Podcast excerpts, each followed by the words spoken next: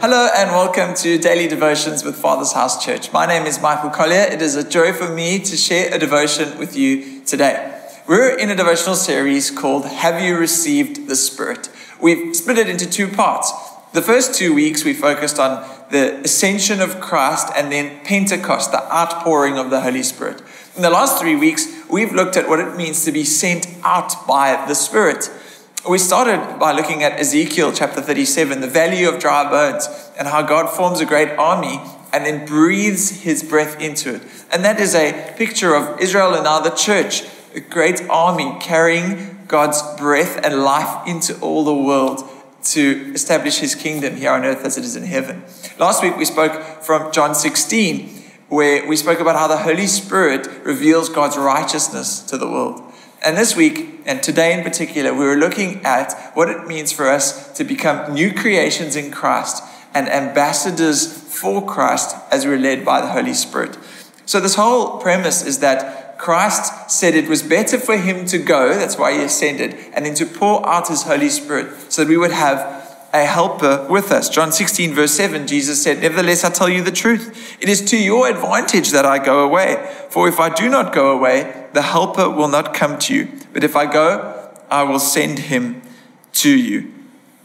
So the whole story of the Bible is God seeking relationship with humanity, who he has made in his image and his likeness. And it starts in the garden where God and man dwell together. And when man rebels, God's first thing that he says is he's going to restore the relationship through a seed of the woman.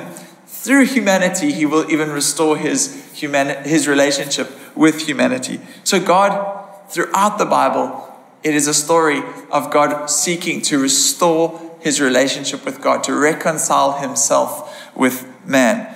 So he says to Eve, a seed of your, a seed of you will come to restore relationship between God and man. Noah, he was used to continue God's relationship with man. Abraham, through you, all nations will be blessed. Even the nation of Israel, they were called to be a kingdom of priests to reveal to all the world God's relationship, God's goodness, and God's desire to have relationship with man. Through Jesus, God became man to once and for all reconcile relationship between God and man, to restore God's relationship with man. And now, through us, the church empowered by the Spirit, God is inviting the world back into relationship with Him. God said, I will pour out my Spirit on all people. In other words, God desires to come dwell again in our hearts, in the hearts of all mankind, to restore relationship with all mankind, to have relationship with us.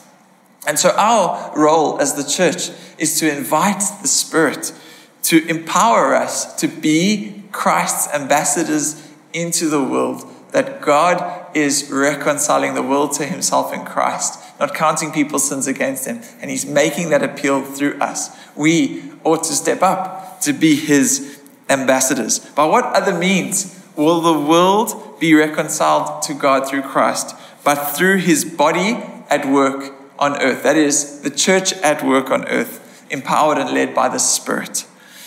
There's a scripture that we all famously know for everyone who calls upon the name of the Lord will be saved. That's Romans 10. But it goes on to say, How then can they call on the one they have not believed in? And how can they believe in the one of whom they have not heard?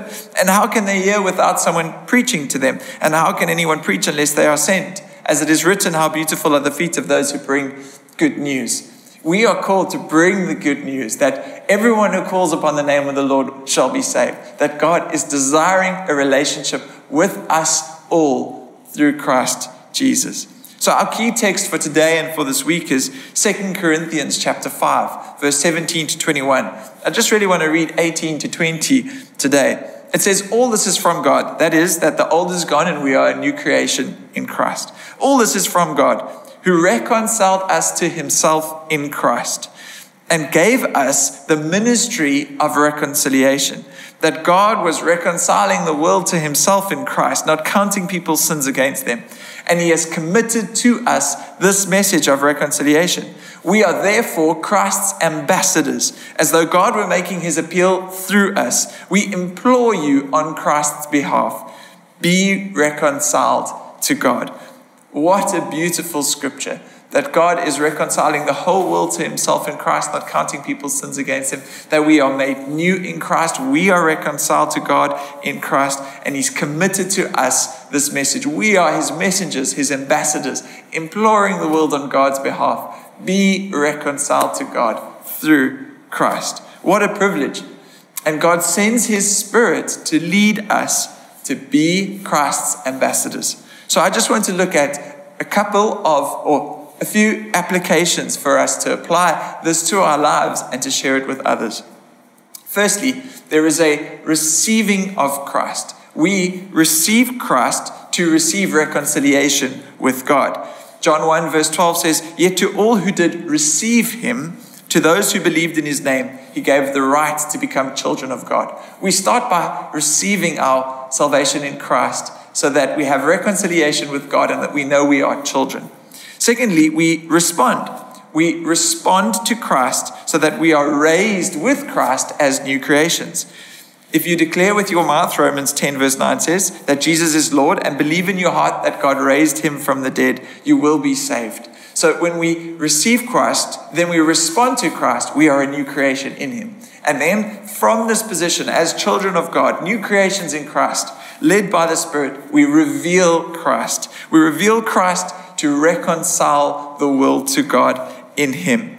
1 Peter 2, verse 9 says, But you are a chosen people, a royal priesthood, a holy nation, God's special possession, that you may declare the praises of him who called you out of darkness into his wonderful light.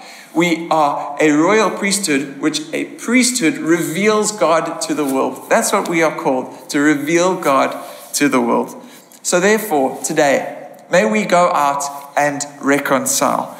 We are Christ's ambassadors. As though God were making his appeal through us, we implore you on Christ's behalf be reconciled to God. Let us reconcile the whole world. For God so loved the whole world that he gave his one and only Son, that whosoever believes in him shall not perish but have everlasting life. For God did not send his Son into the world to condemn the world, but to save the world through him. We have this good news and we have the power of the Holy Spirit in us and through us to reconcile the world to Himself in Christ. God has invited us to bring heaven to earth by sharing this good news. 2 Peter 3, verse 9 says, God is not slow in keeping his promise, as some understand slowness. Instead, he is patient with us, not wanting anyone to perish, but everyone to come to repentance. May we be the agents or the ambassadors through which God's message of salvation, message of reconciliation goes out into all the world. That God so loves the world that he is reconciling the world to himself in Christ, not counting people's sins against them. What good news we have. May we be encouraged to be God's ambassadors on Christ's behalf. Let's take a moment to commit this to the Lord in prayer. Father, we are so grateful that you have reconciled us to you and you have called us your children. Thank you that you have removed our sin from us as far as the east is from the west, and you have made us a new creation. You have cast our sin into a sea of forgetfulness and remembered it no more. So, as new creations in Christ, children of God, led by your Spirit, would you lead us in love to reconcile the world to you in Christ. Thank you that you have committed to us this message of reconciliation. What a privilege it is. Would you lead us in love to share it with all of your children who are made in the image and likeness of God. So we thank you for this in Jesus' name. Amen. I pray that this has been encouraging to you, both today's message and the whole series. Madeline will be back with us tomorrow morning to finish up the series before Vincent's Friday favorites on Friday. Please feel free to share this and invite a friend, family member, or loved one to watch or be encouraged by these devotions. Enjoy the rest of your day. God bless you, and goodbye.